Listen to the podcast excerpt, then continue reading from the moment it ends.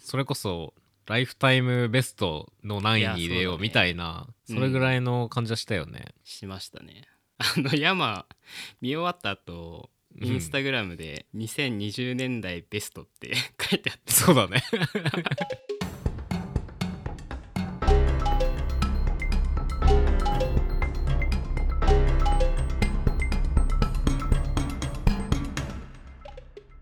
このポッドキャストは、えー札幌と東京をつないで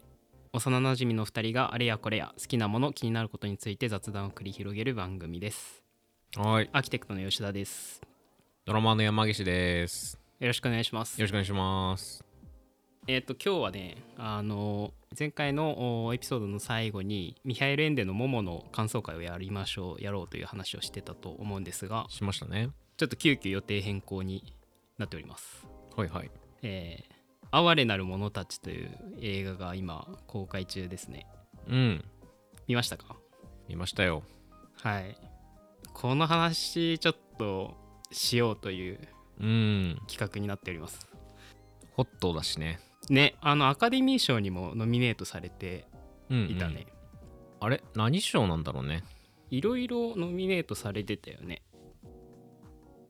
発見しましためっちゃノミネートされてるよ。うん11ノミネートだって。ね。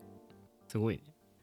作品賞監督賞主演女優賞助演男優賞脚色撮影せ編集衣装デザインメイクアップヘアスタイリング作曲美術まあすごいね全部取ってもおかしくないそうだね気はしますけどねうん全くうんいやじゃあこの話をうんしていこうかなと、あの話題になってるし、うんまあ、ちょっと僕はあのある人からこういう映画あるけどっていう話をうん聞いてああちょっと見てみようかなくらいの感じだったんだけどほうほうもう映画館行って見始めた瞬間にあこれはもう、あのヤマトポッドキャストで話すやつだなっていう感じがしましたね うんいやすごかったね、すごかったよね、うんちょっとあらすじを簡単にはいはい、えー天才外科医によって蘇った若き女性ベラ、えーベラっていう女性が主人公の物語ですね未知なる世界を知るため大陸横断の冒険に出る時代の偏見から解き放たれ平等と解放を知ったベラは驚くべき成長を遂げる、えー、記載ヨルゴス・ランティモス監督と、えー主演エマ・ストーンほか超豪華キャストが未体験の驚きで世界を満たす最新作という触れ込みですね、うんうんえーいつも通りネタバレを、はいはいまあ、含みながら話していこうと思いますが、うんまあ、ちょっと革新的なことはなるべく言わないように、まあ、これから見る人も楽しめる程度にネタバレを含めて話せればなと思って、わかりましたはい一番難しい程度のやつですねそうだねいやーめちゃくちゃ良かったよねうん僕はめちゃくちゃ良かったし、めちゃまくちゃ良かっあ、すね多分山もめちゃくちゃ良かったって言うだろうなと思いながら見てて、うんうんうんいやーどうなんだろうね、多分賛否両論あるしあそうだねななそうん思うなら3がおう2あそんなに少ないかピが8ぐらいの感じだと思ったけど俺はあーまあね賛否両論ある感じではあったねうんかなと思ったけどでさ結構さこう君たちはどう生きるか的なこう分かれ方する映画ではあるなとは思って見てましたけど、確かにねちなみにあのフィルマークスつけてるって話を前回もしてたと思うんだけど、はいはいフィルマークスでの僕の点数は4.3でしたでまあおーこれがどのくらいの点数かっていうとまあ5点満点なんだけれどもうんうんほぼほぼほぼまあ満点に近いっていう感じで一応なんか今僕がつけてる中で最高得点4.7なんだよねえー、もうあれだよね今後それを超えるものが来ることを期待してちょっと余白取ってるみたいなことだよねあそうそうそうそういうことそういうこと 5点つけちゃうとみたいなのがああるから、5点はつけないんだけどあの「新エヴァンゲリオン」も4.3点だったの僕の中でうん、おおえー4.7点の作品を僕僕が今つけてる中では2作品あって「クレイマークレイマー」と「えーニューシネマパラダイスですね。うんが4.7点。なるほど。うん。という感じですね。うんうんまあだからもう本当に生涯見る映画の中でもかなり上位に入るうんであろう、んんまあ全くもって名作って言っていいものだったなと思ってそうだね。うんでさなんかすごいさ名作の匂いしたなと思ってさうんうんうん。なん。かあるじゃん、あこれ名作っぽいなみたいな ぽいなって言うとおかしいけど、うん。うん、なんかそういう匂いのするそうだね。映画だったなんか、うん多分数ヶ月後にはもう存在覚えてないみたいな映画ももちろんたくさんあるじゃん、その時にはいいなと思ったけど、ああはいはいであもるねそういうものとはちょっと違ってさなんかこう、うんそれこそライフタイムベストの何位に入れよいやそううだねみたいなそ,、うんれぐらいの感じはしたよね、しましたね あの山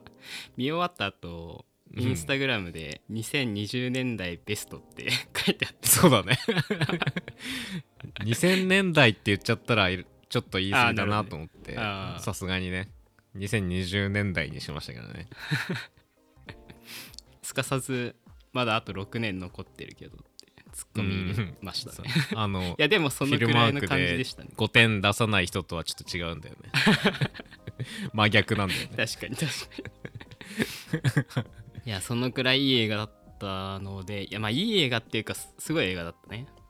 うんすごかったいやだからうんぜひ見てほしいねこれはうんやっぱでもさ、それもなんかこうポスターとか、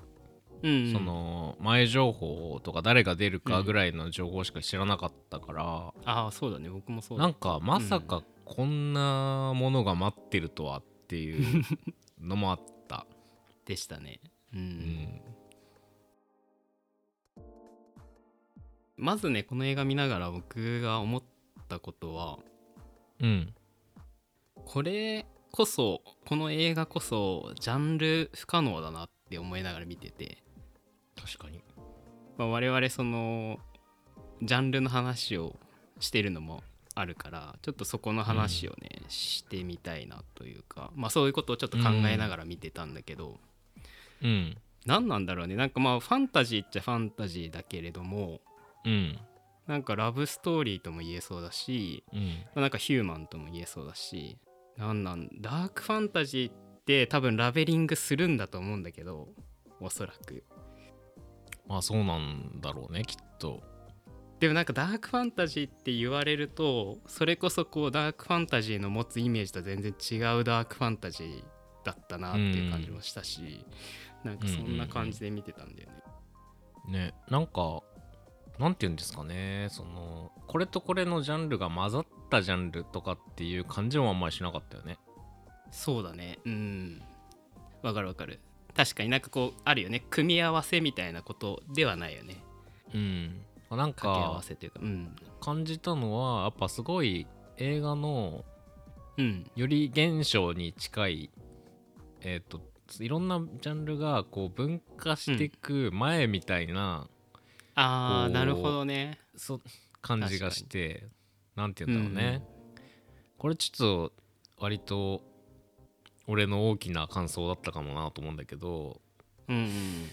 なんかなるさほどこう映画とはこうほ本当はありえないううんうんうんことを設定してなんかそれの思考実験みたいなうんうんものがこう最初にあったと思うんだよね。なんかまあ絶対今後出てあーなくるほどるだろうから言っちゃうけどそのフランケンシュタインとかさ、うんあのー確かにまあ透明人間とかこはいはいはいう昔存在したそういうもの例えばゾンビだったりサメ映画だったりのその一番最初にやろうとした感じとかっていうのうがんなんか今回そのジャンルについてこうどんな印象を受けたかと言われるうとなんかそういうものに近い気がするなーって思ったなんかもし不老不死がいたらとかなんかうんうんうんもし、えー透明なやつがいたらとかどんな物語が発生するかなっていう映画みたいななんかそういうところに立ち戻ったわけじゃないんだろうけどそういうものを感じましたよね私は。確かにだから結構根源的な、えーものをうん根源的な方法でというか、まあ、映画のうんうんうん映画が持っているシンプルな力みたいなことを使ってやってたみたいな感じかななんかそううんいううんううん感じは確かにしたね、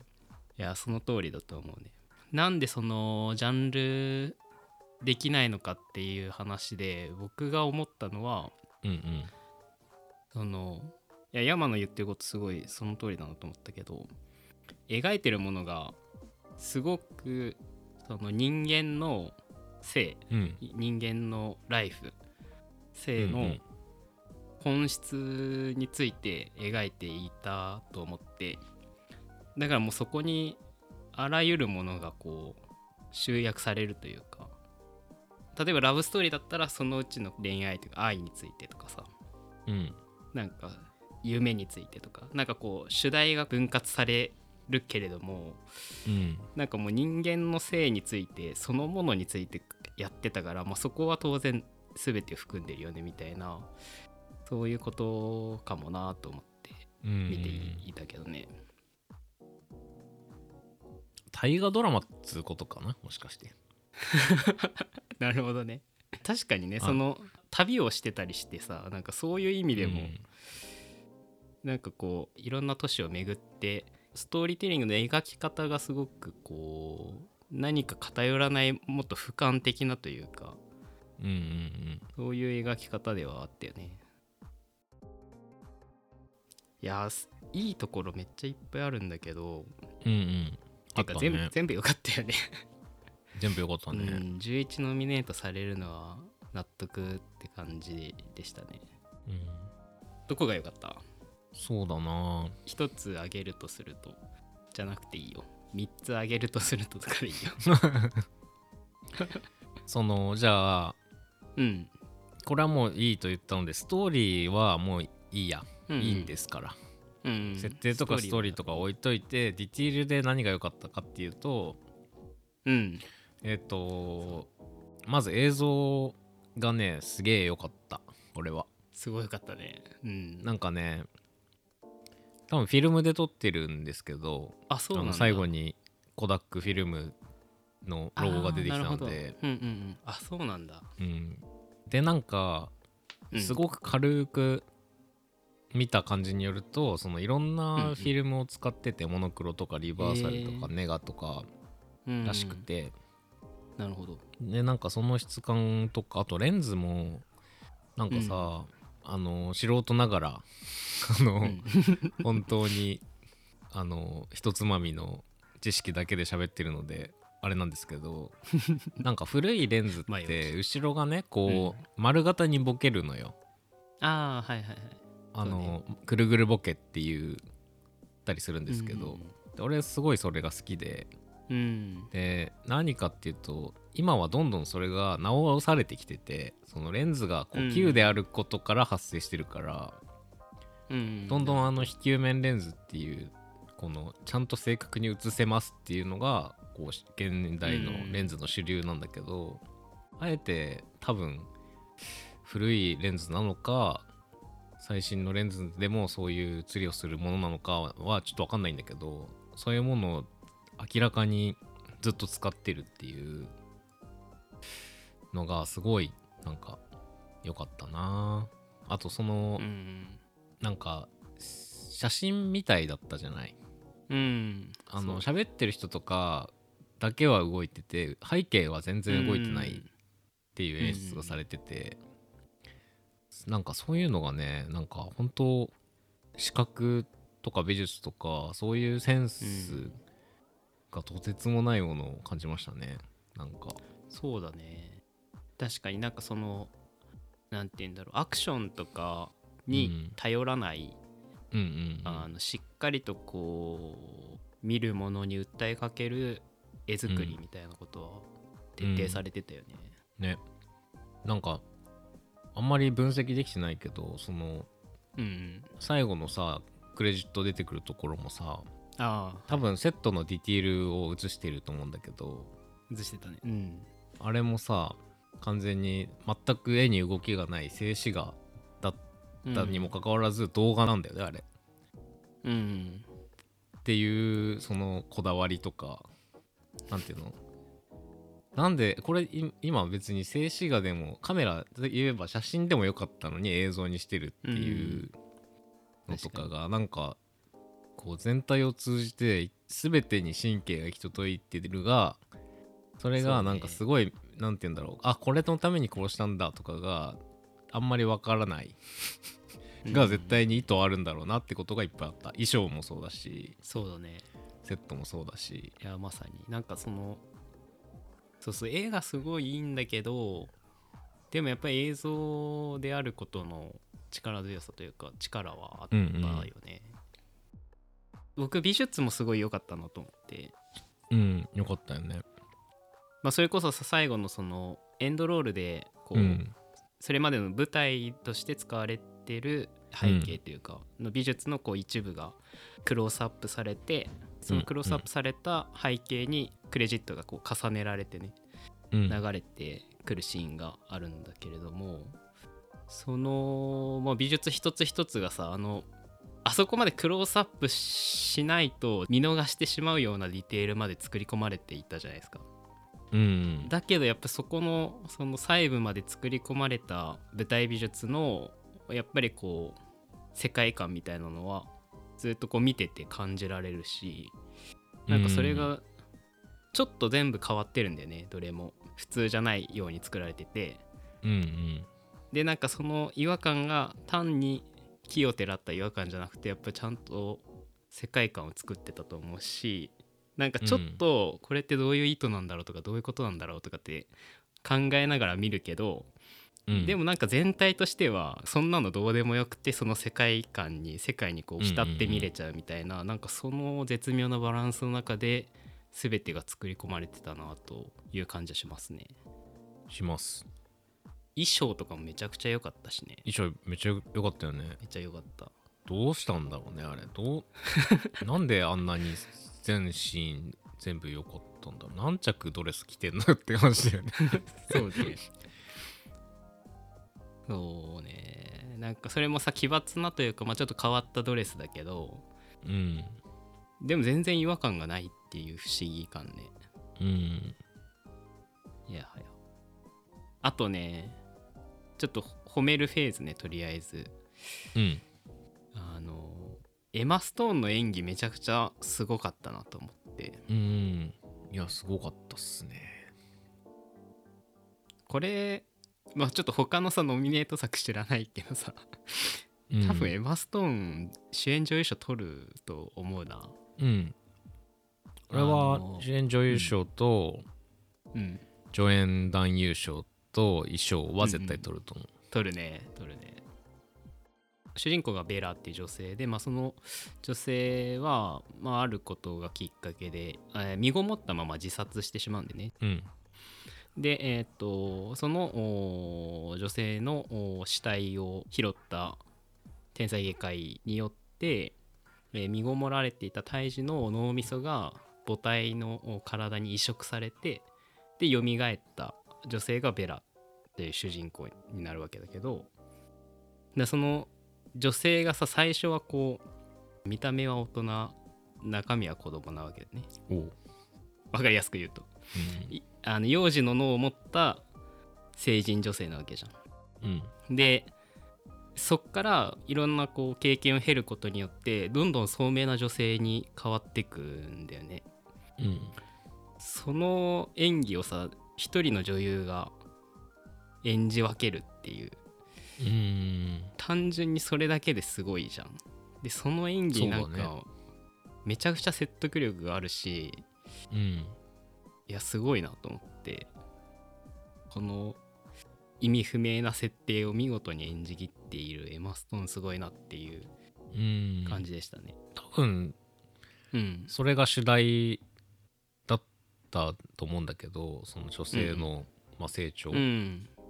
はいと、その周囲のそれに対するこう対応の変化みたいなのが、多分一番大きなテーマだったんじゃないかなみたいな気はしてるんそだうだけねどうんまあねそれはねエマ・ストーンの演技ありきでそのうん成り立ったよね、なんか奇成り抜立っすてぎたねてさなんかただの実験映画みたいになっちゃはなかったのはエマ・ああストそーうだンのね力確がかにでかかったっすようね。ん確かにねやっぱり一歩間違えるとみたいな感じではあるもんねうん。そんな風に思って見てなかったけどい確かに言われてみるとそうだね際どいラインをちゃんと踏み外さずにうん。感動する映画になってるのはやっぱエマ・ストーンの演技のおかげかもしれないねうんあと、マーク・ラファロね。うんダンカンだね。ああへえ彼はめっちゃ何に出てるよかったなあれ、あのーマーベルのハルクとか、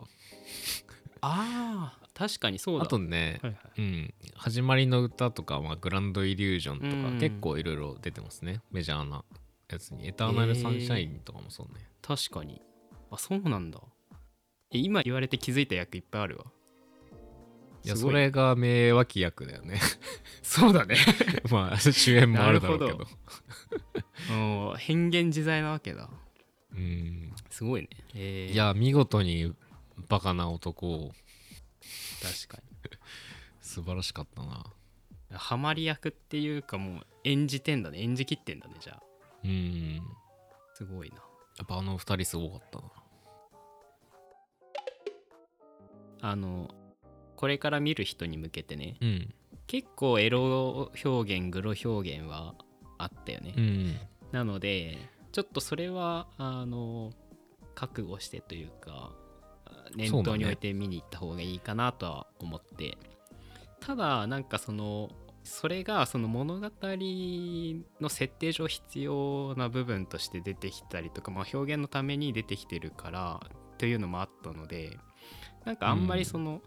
エログロ表現に何て言うんだろうお気持ちを引っ張られすぎなければ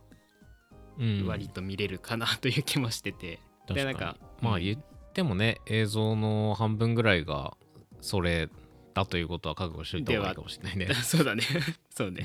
いやただなんかぜひ見てほしいからちょっとそのあのそうね中盤くらいまでエログロ表現はあるけれどもそのそこをちょっと、まあ、あるよみたいなことを身構えてみれば最後まで見て綺麗にうん終われるんじゃないかというそううん 患者してるのでぜひもしちょっと苦手だよという人がいればその心づもりで見に行くといいかなと思っております、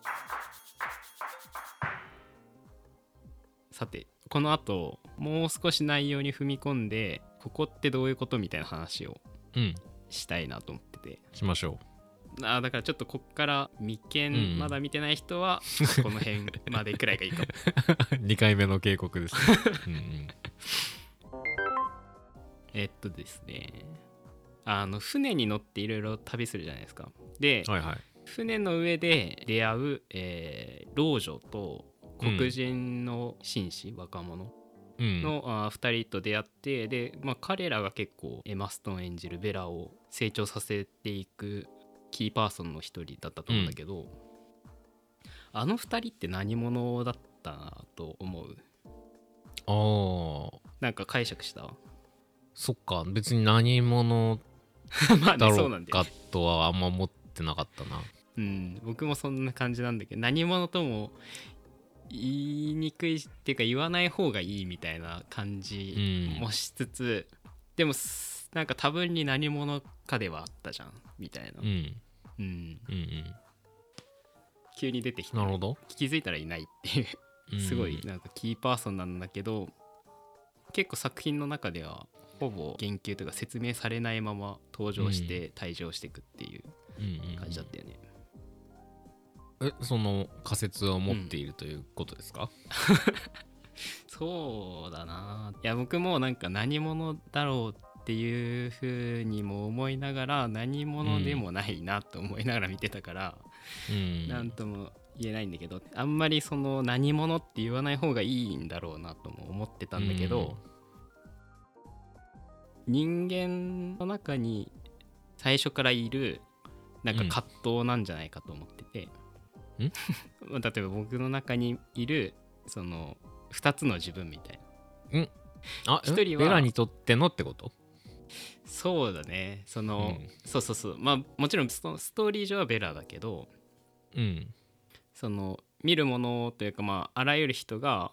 持ってる人間の中にある二面性みたいなことを描いてるのかなと思ったんだよね。ああそれがあの2人だったんじゃないかってことそうそうそうそうそれをはははこう外部化するししたまあ人物像みたいなことかなと思って、でまあなるほど一人はこう飽くなき知的好奇心を満たしていこうとするし、まあ、一人はうんもっとこうリアリスティックに考えてうん抑止していくとかなんかそういうこう、ん自分の中にある二面性みたいなもの確かなにのかな、人がこう成長していく上でそういうこう内面の衝突みたいなだけどまあうんそのこう、アウフヘーベンみたいなことかなみたいな感じで見てたけどうんなんか言われてみると、めっちゃ納得いくなその2人の対比も含めてさそのうんうんあ船から投げ出されそうになってるおばあちゃんとそれをこう俯瞰でニヤニヤしながら見てるあの皮肉やあの絵を思い浮かべてねあ確かにそうかもって思いましたね今まあと同時になんかストーリー上さうんあの二人のなんか関係性というか普通に何だったんだろうとかっていうのもあるしねつまり愛人ということでいいのかななんかストーリー上の解釈とうして、んなんか俺が、がその設定をつけるとすればうんうんあの黒人の方は元革命家でほう いいねあの適当に言ってますよあのも元革命家で世界を変えようとしてたが、うんうんとある事情により挫折しえ何らかの事情で彼女のもとで、触覚なのか分かんないですけどー、うんうん一緒に主従関係はないものの一緒に旅すうるんみたいな関係になり、えー、なるほどでその性格に触れトゲが角が取れて一気あうのん性格に落ち着いたんじゃないかなと思ってますよ。なるほどあの女性の方はねなんかわかんないけどそれ面白いね僕がもしあの二人の背景を想像するとしたらうん女性の方は老女の方がむしろなんか僕はその革命家とかかなと思ったあなんか若い頃は本当に活動的にいろんな執筆だったりとか、なんか実際のこう、革命運動なんかなんか女性運動家みたいな感じで活動をしていて、うでんすごいこう人望もあり大きな集団のトップを歩いていたような力強い女性で、だけどまあある時前線から退いて、ーうんでもなんかその隠居するんだけどその時のこう賛同者である、えー男性が、まあ、一緒にこう、うんお供してだからうん女性とあの男性はなんか僕は師弟関係っぽいなって思ってあーそうそうで師弟関係なんだけどこうちょっとプラトニックな愛情があるみたいなそんな感じかなって想像してましたね僕うんまあ遠からずですねあとなんかこれ面白い仕掛けだなと思ったのがそのストーリーの話だけど、うんあのベラがある港でえー奴隷を救いたくてお金を渡すシーンがあるじゃないですか船乗りに、うんあーはいはいは船乗りにこのお金で奴隷の人たちを助けたいんだって言ってお金を渡すシーンがあるんだけど、いうんでその船員はそのこの港で降りるから俺たちが渡しといてやるよって言うじゃん。で、うんあれさ実際さ渡ったかどうかってさ描かれてないじゃん。うんだけどおそらく渡ってないじゃん奴隷には。うんだけどそそれがさその描かれてないんだけど見てる人は絶対これ渡ってないってわかるんだよね。確かにねで主人公のベラだけがそれに気づかないだからもうその、その描き方がすごい巧妙だなと思って別にうさん船員たちが「いやこれくすねちゃおうぜ」みたいなことを一言も言わないしなんかそういう表情をしてるわけでもないんだけど、でも見てる人はこれ渡んないってわかるっていうなんかその時点でベラと自分が違うなんて言うんだろうフェーズというかじゅ違うところにいるっていう風なはあことが分かっちゃうみたいな確かにこれがすごい巧妙だなと思って、うんうんうんうんそうああねなんかそういうそっかトリックが、うん、上手だなと思ったしうんなんかそういうふうにこうどんどん自分を客観視させるというかこうなんかそういうところでこう問いかけるように作られてたなと思ってうんあと一番最後さ将軍が、つまりベラの元夫の将軍が、まあ、死にそうになるのをベラが最終的に助けるじゃん。うんでヤギの脳を移植するんだよね将軍の頭に。うんうんあれってどういうことなんだろうね。そうねいやあれを含めたラストシーン全体がうんうん一体どういう教訓とかじゃないけどなんかうん。そうね。ねどういう物語の最後をどういう風に終わらせたかったのかっていうのがいまいち読み切れないなと思ってはいた確かに、だからもうここめっちゃネタバレだけど、うん、まあでも一番面白いところだからなんか話はしたいという。うんどういうことだったんだろうでもなんか単純な復讐ではないんだよねうんでなんかそのかといって、まあ、ベラはその将軍がこのままじゃ死んじゃうから助けるって言ってうんであの現夫が「いやそんなことしたらまた暴力受けるよ」って止める制止するけど、うん結局ヤギの脳を入れたら将軍いないじゃんっていう なんかちょっとそこもうん単純にストーリーだけで言うとなんかちょっと矛盾しているというか、うんうんっていう感じもあったしなんかすごいこう複雑な終わり方だったよね。うんでなんかうんそうだね、うんその最後の直前まではどんどんこう、うん割とポジティブな成長を遂げていってる様を描いていたと思うんだよね自立してったうり、んはいはい、はい、そのななるほんていうのどよ世渡り上手にだんだんなってったりさ、うん人とのコミュニケーションもなんか相手がこういった意図がどうなってんのかっていうのを考え始めたりとかっていうまだを描かれてたと思うんだけど、それのうん最後にお茶をみんなで飲んでさ、閉鎖されうんいたいねブリティッシュガーデンで、うんあの社会主義の女の子を呼び寄せてはいはい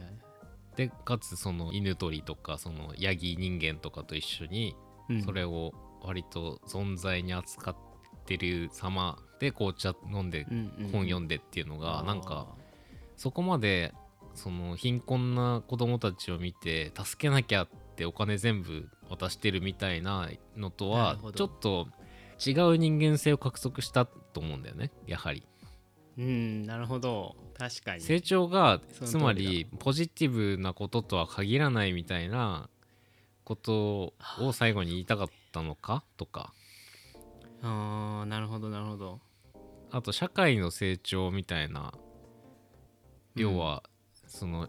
社会主義の女の子の存在も結 構キーだと思っててなるほどね確かにうんあの人がずっとポジティブに描かれてたっていうその映画としてうんはうんはいうんなんか考えるポイントはその辺にありそうだなとは思っていました ね はいもういやすごいそうだね確かにさすがっ すわすいませんなるほどねうんそうだねだから確かにこう直線的な成長じゃないと、うんなんかうんその通りだねなんかその社会主義の話もこう掛け合わせると確かにただこう成長して良くなっていく進歩主義的ななんかうん物事が全部こう豊かにだけなっていくみたいなことじゃない、なんかそれれを肯定してるのか否定してるのかみたいな話はまたちょっと意見が分かれるというか難しい結論出しづらいけど、でもそういうものじゃないよねっていうことは確かに言ってたね。うんそうねなんか世界とあの館完結した館の対比みたいなのも、なんか一周世界一周して一周じゃないけど旅をして帰ってきたうんことのコントラストみたいなうんうんあったよね ありましたね確かに。いや今日ヤマと話せてよかった あよかったっす発見ですな。なるほど。うんあとね一言僕ねこの映画に関してね言いたいのはねうんあの結構その前評判ちょっとこう見る感じ、まあ、女性版フランケンシュタインみたいなことを書いている人結構いいるのね。ああそうだねそれはねでもねすごい表層的というかまあうんそういう風に言えば伝わるかもしれない、そのストーリー上はなんかこうイメージしやすいし、伝わるかもしれないけどちょっと全然違うなって僕は思ってて、うんうん、なんかもっとその、まあ、もちろんそういうその人体実験というか人造人間がまあなんかいろいろこういろんなことを理解していって、まあ、そのなんか喜劇とも悲劇とも言えるようなストーリーではあるけれども、うんでもなんか描いてるのはもっと普遍的ななんか人間のやっぱり性だったなという感じがしてるから。うんなんかちょっとまあそうとも言えるけどそうじゃないよなっていう感じはしていますね。そうだね、うんまあそのあくまで設定だよねフランケンシュタイそうだンねそうそうそう。というのはうん、そうなのさ描いてるものは全然違うなとは思ったし。うんそもそも自分の胎児の脳を移植された成人女性というものを生み出したいがためにうんフランケンシュタインである必要があっなたなるほとどはそうだね思っててうんなんかフランケンシュタインの主題ってさ多分その神の領域に踏み入れた人間がうん踏み入れてしまった人間がうん結局自業自得うでん創造物に殺されてしまうっていうちょっとキリスト教的なそのああそうだね教訓を持ってると思うんだよね。確かにうん全然そういうのはさむしろ冒涜的だったよね なんていうの、うんそう冒だね涜確か的なまま終わったにうん感はあったので、そうねそのフランケンシュタインみたいなもんだよっていうのはちょっとあんま分かってないのか、この人って思っちゃうよねそうそうそうなんかまあキャッチにまあそういうふうにこう言うことによってなんまあまあまかあ興味宣を引伝く文句みたねいなことであれば全う然んそうそうありかなと思うけども、そうやっうんて説明できることではないなとは思った、確かにそうそれにちょっと付随して言うと、うんやっぱこう見終わった後さ調べてみてみんなどういう評判なんだろうとか見ると、うんやはりそのフェミニズムというか女あーはい性はとい性の、うんえーとか独立とかそれと男性との比率対比みたいなのにすごい意見が集中してて、うんまあ、それもねやっぱフランケンシュタインと俺はちょっと同じ匂いを感じてそうだねなんか R18 指定されてるらしいじゃないですか。ああーはいこはの映いしされてましたねうん画でそれもなんかフランケンシュタインと一緒でなんかこのうん物語を書くためにはああいう表現をする必要があったからそうなったわけでうんなんか女性の性の何かをこういうのが正しいんだみたいなことを言いたくて作った映画だったわけではないんじゃなああいそかうなだってね思うんだようんいね。やそうそううでもそれをそういうふうに利用してるように取れ 取れる意見を言ってる人たちがなんかいっぱいいるなと思ってなるほど、まあまあ、まあそれは自由ではあるんだけどね。そうだねうん、その通りですね。いやでも話すことのたくさんある作品でしたね。うん、なんかねそのテリー・ギリアムとか私好きなんですけどほうほうほあの最近だと「ゼロの未来」っていう映画があってう。ゼロの未来。うん。なんかねちょっとね世界観似てるなと思ってああ、ドクター・パルナサスの鏡は見たことあるわ。あそうそうその人おーあと「なる12モンキーズ」とか未来世紀ブラジルね。あ未来世紀ブラジルの人ですうん。なるほど、なるほど。なんか何がって言われると難しいけどそういうあったかもしれない未来みたいなとことかうん。がちょっとなるほ雰囲気似てるなと思ってるがうん。あ今喋ってるのは俺のうん考えようとしてるトピックをね一個 言っあー最後に言っとこうと思ってテリー・ギリアムとの違いは何だったのかなみたいなのはちょっと漠然と考えてるえー、なるほもう一回見ようかな。どなんか予感はあるの、ない。 いや、喋り出すとちょっと長くなりそああオッケーオッケーうだな。うん、うん、十分です喋り出すと長くなりそうという言葉で十分ですうんなるほどねあ、言おうと思ってたこと忘れてた一個。あはいはいどうぞどうぞいいっすかなんか、多分、その、どうだっうん、たですかの最初の方に言うべきことだったんだけどう、ん、どうでした率直に なんかあのーなんかさ、すごい冒涜的なシーンとかが結構多くて、全体としてね。あそあの、はいありましたまあ、っね、ていうのはあったね、モラルとか、うんまあ、キリスト教的観念とか、そういうのに対して、うんうっんうんていうのがあったなと思ってでなんかそう思い返してみたらさうんうんある時代ある時代でそういう映画って結構あったと思うんだよね例えば時計仕掛けのオレンジとかああはいなんるほどかそういうのってさ、でももう何十年も経ってるから今考えてみたらさまあこの時はセンセーショナルだったんでしょうみたいな、うんうんうんちょっと感じがどっかにあんだよねなるほどうんうんでも今回この映画を見た時に結構それ、今もうなんていうの時代にこう一石投じてるというかまあ火炎瓶ぐらいのものを投じてる映画だなと思ってうんうんなんかそういうものに自分の、えーなんていうんだ、えーオンタイムリアルタイムでそういうものに出会えたみたいな感動がああーはいはいあーなるほどねそうあーわかるわかるなんかそういう映画だったうん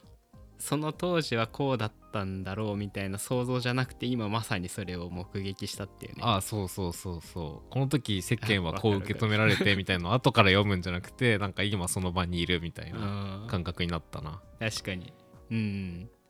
確かにそう言われてみるとそうだよねそのまさに今そういうセンセーショナルな映画を見た経験がどのくらいあるかっていう言うとねうん数えるほどないもんなそうだよねうんというくらいやっぱすごい映画でしたねうんなんか綺麗にやっぱまとめるみたいなのがねやっぱり絶対最後にねあのそういうマスタリングをされて出てくると思うんだけど、せ世界のものはうんそこがねあ世界のものこはんなこんな尖ったまま出しちゃったんだすげえみたいな感じがありました、うん確かにあの僕 R18 指定の映画を映画館で見たの初めてだったかもしれないああなんか単純にそうじゃないうん、なんか R18 って俺も見終わってから知ったんだけどさねいやまあそりゃそうだわあの内容は R18 ですよねっていうまあねなんかその R18 映画自体は多分見たことあるとは思うけどそれを映画館で見たっていうのは初めてだったのああそういうことねそうそうそうそう、だから普通になんか面白いそうな映画で今見なきゃと思って見に行ったら R18 指定でしたっていうのがなんか単純に、あこんなの映画館で流れるんだと思って 確かにねそういうそうそうそう単純にそういう感じがしました、ういんうんうんやーだいぶ話したねそうっすね話しましたねまあ簡単にまとめになるか分かんないけど、うんまあ、結構そのいろんなこうジャンルの話とかとも絡む部分があったし、まあ、あうんうのんファンタジーの話をさ我々してたじゃないですかジャンルの回でね、なんかはいちょはっいとそういうのと絡めながら見てもというかなんかそういうこう話をしてたのもあって、うんあこんなになんかファンタジーの力があるんだという、まあ、映画の力含めなんかこう物語のこう物語じゃないとできないこと映画じゃないとできないことみたいなことをストレートにやってたなというそういう感動もありましたね今回。うんということではいはいいいのかなこんな感じで。 ということで、うんいやもうこれ以上は無理だよ今回は急遽 哀れなる者たちのお感想を、えーもうとことんはいは喋っていきました。